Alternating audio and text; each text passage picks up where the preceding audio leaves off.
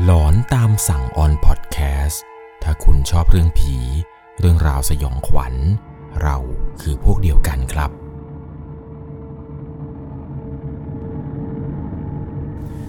สวัสดีครับทุกทุกคนครับ ขอต้อนรับเข้าสู่ช่วงหลอนตามสั่ง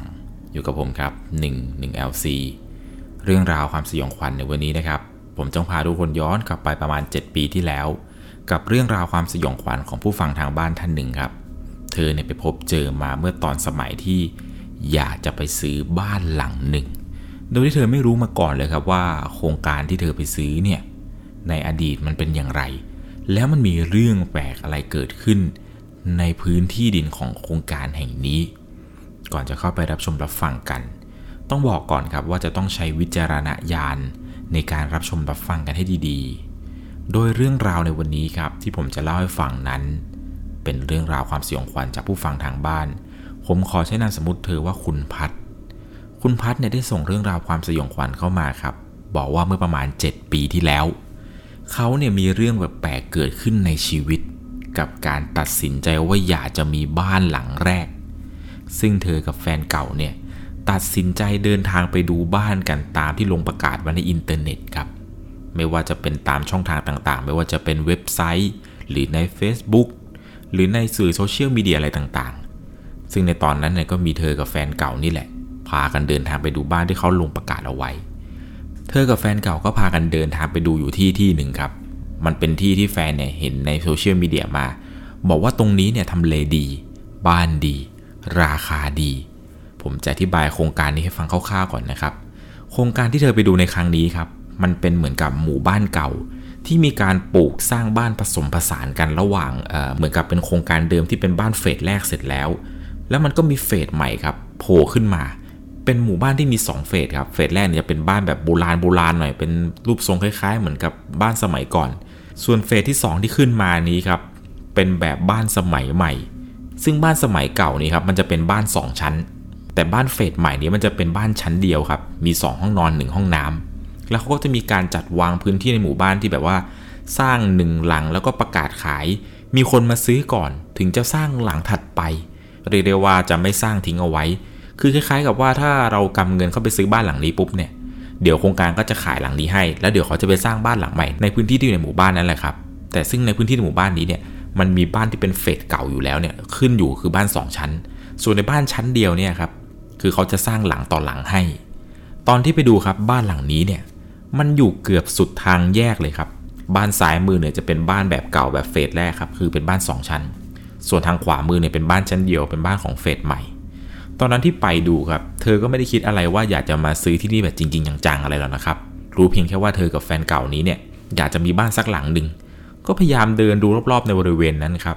เธอก็ไม่ได้ถูกใจหรือแบบว่าตกลงว่าจะเอาที่นี่แต่อย่างใด แต่ปรากฏว่าตอนที่กลับมาถึงบ้านครับ เพิ่งจะมารู้ว่า แฟนเก่าของเธอเนี่ยตัดสินใจวางเงินมัดจำไปครับ ตัดสินใจจองบ้านหลังนี้กลับมาด้วย เธอเองก็งงๆนิดหน่อยครับ เพราะว่าคุยกับแฟนว่าเราจะยังไม่ตัดสินใจกันนะ เราจะแค่ไปดูเฉยๆ แล้วเดี๋ยวเรามาคุยกันว่าจะเอาหลังไหน เพราะมันยังมีอีกหลายหลังเลยครับ ที่จะต้องไปดู ไม่ใช่เพียงแค่ว่าเห็นในเน็ตหลังนี้แล้วจะไปซื้อเลย ตอนที่กลับมาถึงบ้านเนี่ยก็แปลกใจนิดนึงครับว่าทำไมแฟนเก่าเนี่ยถึงตัดสินใจจองบ้านหลังนี้ และเรื่องราวความสยองขวัญเนี่ย มันก็เกิดขึ้นครับ หลังจากที่ตัดสินใจ ซื้อบ้านหลังนี้ เมื่อขั้นตอนการดำเนินการเอกสารซื้อบ้านกู้บ้านอะไรกันเสร็จเรียบร้อยปุ๊บเนี่ย บ้านนี้เป็นของเธอเรียบร้อยปับ๊บก็ได้มีการนำหมอทำครับหมอทำจากทางภาคอีสานเนี่ยโดยความเชื่อทางภาคอีสานเขาเนี่ยจะเชื่อว่าถ้าเกิดซื้อบ้านใหม่อะไรเนี่ยควรจะให้หมอทำมาทำพิธีขึ้นบ้านใหม่อะไรให้ด้วย เธอเองเนี่ยก็พาหมอทำมาจากทางภาคอีสานเลยครับ พอหมอทำมาถึงที่นี่ มาครั้งแรกครับ เจอหน้าหมอเนี่ยเขาก็ทักทันทีเลยว่า อืม แรงนะ ที่นี่ แต่เองไม่ต้องห่วงหรอก เขาเปิดรับเองอยู่แล้ว แต่ แต่ว่าเขารับเองแค่คนเดียวนะ บ้านหลังนี้ที่กูเห็นเนี่ย เห็นแต่มึงคนเดียว และต้องอยู่คนเดียวด้วย เธอก็มองหน้ากับแฟนเก่าครับ ว่าทำไมหมอทำถึงทักแบบนี้ทำไมหมอทำพูดจาแปลกๆ แล้วแฟนเก่าของเธอเนี่ย ก็เป็นคนมาเลือกบ้านหลังนี้ด้วยแล้วทำไมเขาจะอยู่ไม่ได้ เพราะหลังจากนั้นครับหมอทำแกก็เริ่มทำพิธีอะไรให้ไปจนเสร็จครับจนกระทั่งเธอเนี่ยได้เข้าอยู่ตามปกติ ช่วงปีแรก ๆ ครับ ที่เข้ามาอยู่ที่นี่ ยอมรับเลยว่ามีปัญหากับแฟนเก่าคือแฟนคนนี้เนี่ยบ่อยมากจนกระทั่งต้องได้แยกย้ายกันไปใช้ชีวิตครับ บ้านหลังนี้เนี่ยจึงเหลือเพียงแค่เธอ แล้วก็สุนัขสี่ตัวที่อยู่ด้วยกัน มันเป็นอะไรที่แปลกมากครับ สิ่งที่หมอทำบอกในวันนั้น ไม่คิดว่ามันจะเกิดขึ้นจริง ๆ ว่าบ้านหลังนี้เนี่ย เจ้าที่เจ้าทางจะให้เธออยู่เพียงแค่คนเดียว แฟนเก่าของเธอเนี่ยไม่สามารถอยู่ด้วยได้เลยครับ คือตั้งแต่ย้ายมาอยู่บ้านหลังนี้เนี่ย มีปัญหาทะเลาะกันตลอดครับ ไม่ว่าจะเป็นเรื่องนู้นเรื่องนี้ เรื่องเล็กๆ น้อยๆเนี่ย ยังทะเลาะจนกลายเป็นเรื่องใหญ่ได้ จนสุดท้ายเนี่ย แฟนเก่าก็ต้องเลิกลากันไป ช่วงแรกที่เธออยู่คนเดียวเนี่ย เธอฝันบ่อยมากครับ ในความฝันเนี่ยเป็นฝันที่ค่อนข้างที่จะแปลกๆนิดหนึ่ง เธอฝันว่ามีคนเนี่ยเดินผ่านเข้ามาในบ้านครับ เดินเข้ามาทางประตูหน้าบ้าน แล้วก็เดินหายไปทางหลังบ้าน คนที่เข้ามาเนี่ยมีทุกเพศทุกวัยครับ มีตั้งแต่ลูกเด็กเล็กแดง วัยรุ่นหนุ่มสาวคนเท่าชรา พากันเดินเข้ามาในบ้านเธอเป็นกลุ่มใหญ่ ๆ เลยครับ ในความฝันเธอเนี่ยโมโหมากครับ ก็เลยออกไปต่อว่าคนกลุ่มนี้ครับว่า เข้ามาทำไม ใครให้เข้ามา ตอนนั้นคนกลุ่มนี้ครับ เดินเข้ามาแล้วก็หยุด มองหน้า แต่ไม่มีใครพูดอะไรเลยครับ หลังจากนั้นคนกลุ่มนี้ก็ค่อยๆเดินหายไปทางหลังบ้าน เธอฝันบ่อยมากครับไอความฝันที่ว่ามีคนเดินเข้ามาในบ้านเนี่ย ฝันจนไม่รู้จะฝันกี่ทีเลย หลังจากที่เธอตื่นมาในความฝันนี้ทีไร มันเหนื่อยมากครับ เหนื่อยเหมือนกับใช้พลังงานเยอะมาก เธอเนี่ยอยู่บ้านหลังนี้กับหมาสี่ตัวมาได้จนสักระยะหนึ่ง จนกระทั่งได้มาคุยกับแฟนคนปัจจุบันนี้ครับ ได้คบหาดูใจกับผู้ชายคนใหม่ ผู้ชายคนนี้เนี่ยเขาเป็นบุรุษพยาบาลอยู่ที่วอร์ด ICU มาโดยตลอด ช่วงแรกๆครับ ที่แฟนใหม่เนี่ยเข้ามาอยู่ที่บ้านกันนี้ เขานั้นจะรู้สึกแปลกๆ เหมือนกับมีคนเนี่ยคอยมองเขาอยู่ตลอดเวลา มีอยู่ครั้งหนึ่งครับ ที่ทางเธอแล้วก็แฟนใหม่คนนี้เนี่ยครับไปออกไปทานข้าวกันนอกบ้านกันกลับกันมา ตอนที่กลับมาบ้านเนี่ยเป็นช่วงเวลาเกือบจะหัวค่ำแล้วครับ แฟนของเธอเนี่ยเดินไปเปิดประตูให้ ส่วนเธอนั้นนั่งรออยู่บนรถ ซึ่งเธอก็นั่งรอแล้วรออีก มันเป็นอะไรที่นานมากครับ ประตูบ้านเนี่ยเปิดไม่ได้สักทีพอเธอเดินลงไปครับ จะลงไปดูว่าทำไมแฟนเนี่ยเปิดประตูช้า ปรากฏว่า พอลงไปจากรถภาพที่ได้เห็นคือ แฟนใหม่ของเธอคนนี้ครับ ล้มลงอยู่กับพื้น ร้องเสียงหลงเลยครับ แล้วก็ไม่สามารถลุกขึ้นได้ จู่ๆแฟนคนนี้ก็บอกว่า โอ๊ยโอ๊ยโอ๊ยช่วยด้วยช่วยด้วย เล็บหลุดครับ เล็บของแฟนเนี่ย หลุดเฉยเลย เธองงมากครับว่าแฟนของเธอเนี่ยเป็นอะไร ทั้งๆที่เพิ่งจะลงไปเมื่อสักครู่นี้ เธอเนี่ยได้เห็นครับว่าเล็บของแฟนนั้นหลุดจนเห็นนิ้วเท้า เลือดในหยดเป็นทางตั้งแต่ประตูรั้วจนถึงหน้าบ้าน พอเธอเห็นเช่นนั้นครับ เธอก็รีบหาชุดทำแผลอะไรเนี่ยมาปฐมพยาบาลให้ แต่สังเกตหน้าแฟนครับ หน้าของแฟนเนี่ยดูไม่ค่อยสู้ดีเท่าไหร่ มันดูซีดๆ ก็เลยถามเขาว่ามันเกิดอะไรขึ้น ถึงเป็นอุบัติเหตุอะไรแบบนี้ได้ แฟนเล่าให้ฟังเขาว่า ล้ม แต่ตอนที่ล้มเนี่ยไม่ได้สะดุดอะไรเลย มันเหมือนกับมีคนเอามือมาจับที่ข้อเท้า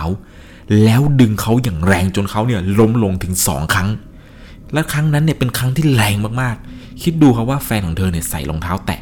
โดนจับข้อเท้ากระชาก แฟนของเธอล้มจนเล็บครับ หลุดออก เป็นอะไรที่น่ากลัวแล้วก็สยดสยองมากในครั้งนั้น จนกระทั่งเหตุการณ์ครั้งต่อไปนี้ครับ มันเกิดขึ้นเมื่อตอนที่เหมือนกับว่าเธอเนี่ยติดงานช่วงค่ำถึงประมาณ4ี่ทุ่มถึงจะได้ ประกอบกับว่าช่วงนั้นเนี่ยครับหมาของเธอที่เลี้ยงเนี่ยต้องผ่าตัดก้อนไขมันอยู่พอดีทำให้แฟนของเธอคนนี้ครับแฟนใหม่ที่ทำงานอยู่ไอซียูเนี่ยครับต้องอยู่บ้านคนเดียว แฟนของเธอก็เล่าให้เธอฟังครับว่าบรรยากาศตอนที่อยู่บ้านหลังนี้คนเดียวเนี่ยมันวังเวง แล้วก็เงียบเงียบทั้งทั้งที่มีเพื่อนบ้านนะครับอยู่กันสองฝั่งแท้ๆแต่บรรยากาศเหมือนอยู่คนเดียว วังเวง เงียบ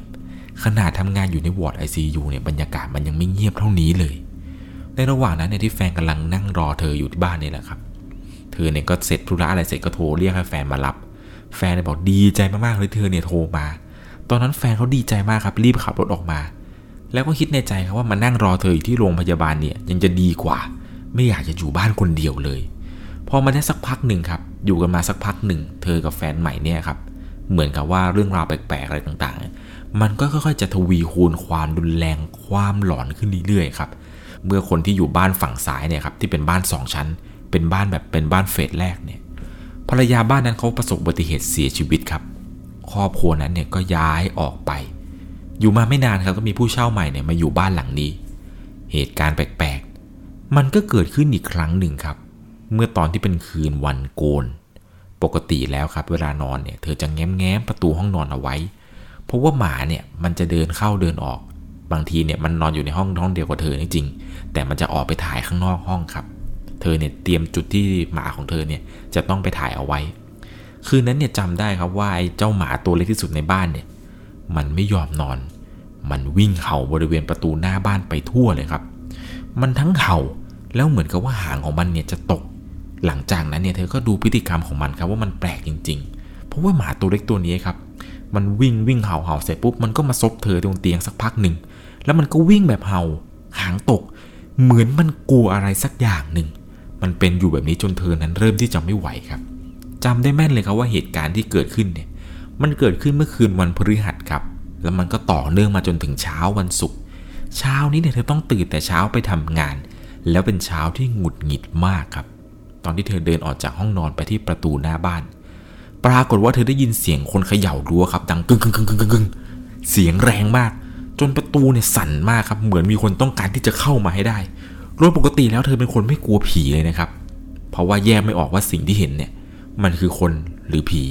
เลยไม่ได้กลัวครับ แต่สัมผัสได้ทางหูเขาว่าไอเสียงคนเขย่าประตูรั้วเนี่ยมันดังมาก คิดในใจครับว่าท่านนี่เป็นคน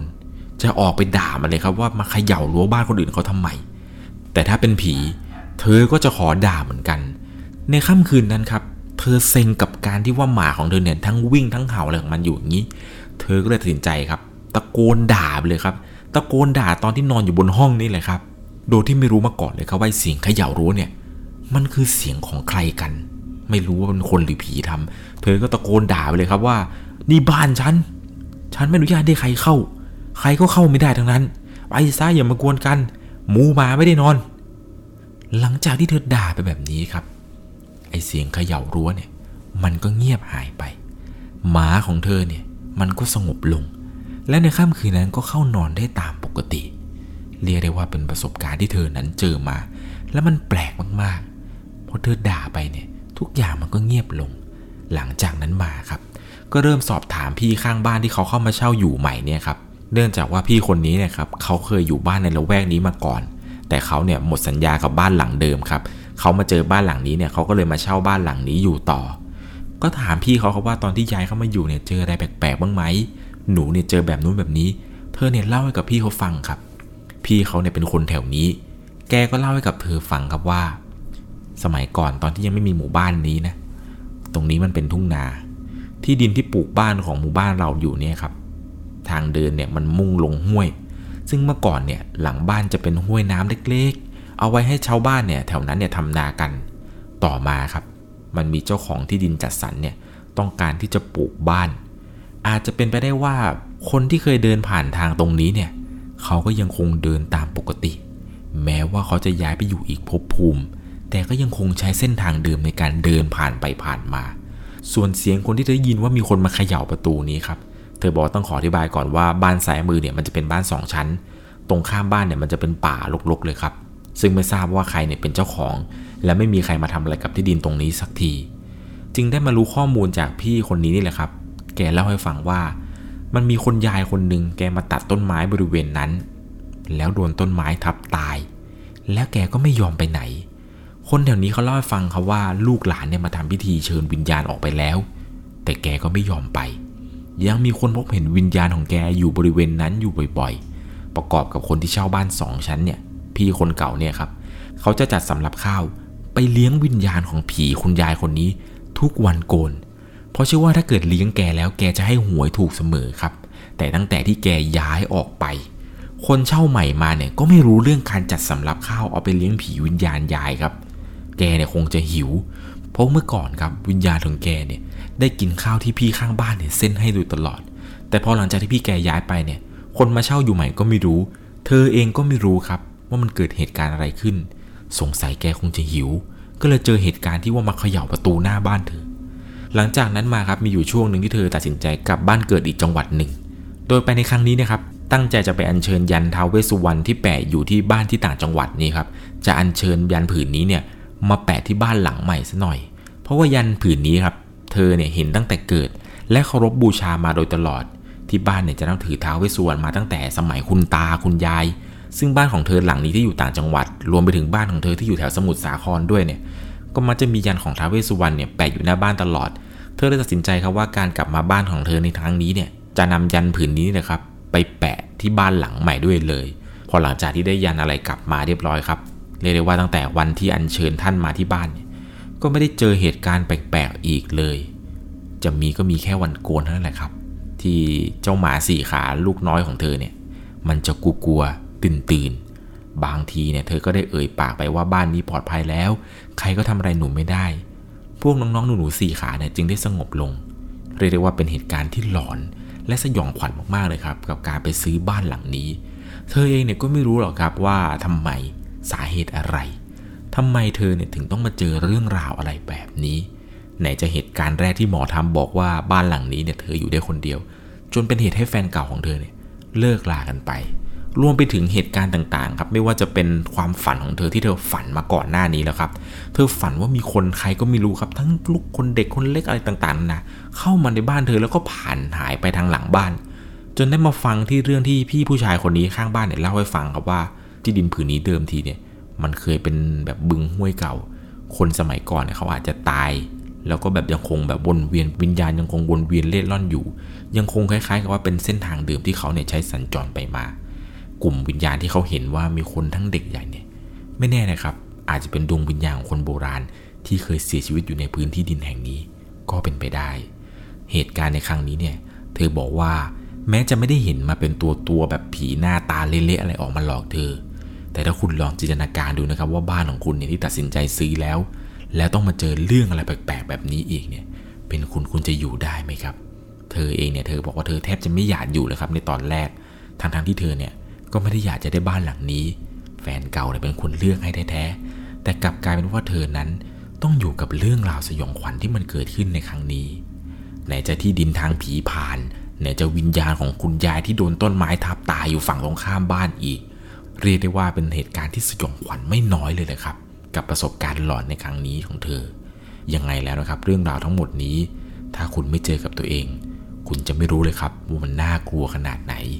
ใครมีประสบการณ์หลอนๆเกี่ยวกับบ้านที่ตัวเองอยู่เนี่ย ลองส่งเรื่องราวของคุณมาได้ที่ Facebook Fanpage 1 LC นะครับ ว่าคุณนั้นเจออะไรแปลกๆในบ้านของที่ตัวเองอยู่หรือไม่ ส่วนผมเองเนี่ยผมเจอมาแล้วครับ ในบ้านเก่าของผม ลองย้อนกลับไปฟังในชื่อตอนว่า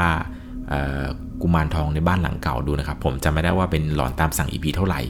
แต่เรื่องราวเรื่องนั้นเนี่ยเป็นเหตุการณ์ที่เกิดขึ้นณบ้านมือสองที่ครอบครัวผมเนี่ยเคยซื้ออยู่เมื่อประมาณ 10 ปีที่แล้วยังไงนะครับก่อนจากกันไปสำหรับในค่ำคืนนี้ ถ้าคุณชอบเรื่องผี เรื่องราวสยองขวัญ เราคือพวกเดียวกันครับ นอนหลับฝันดี ขอให้คุณนั้นไม่โดนผีในบ้านหลอกแล้วครับ สวัสดีครับ สามารถรับชมเรื่องราวหลอนๆเพิ่มเติม ได้ที่ YouTube c h anel 1 LC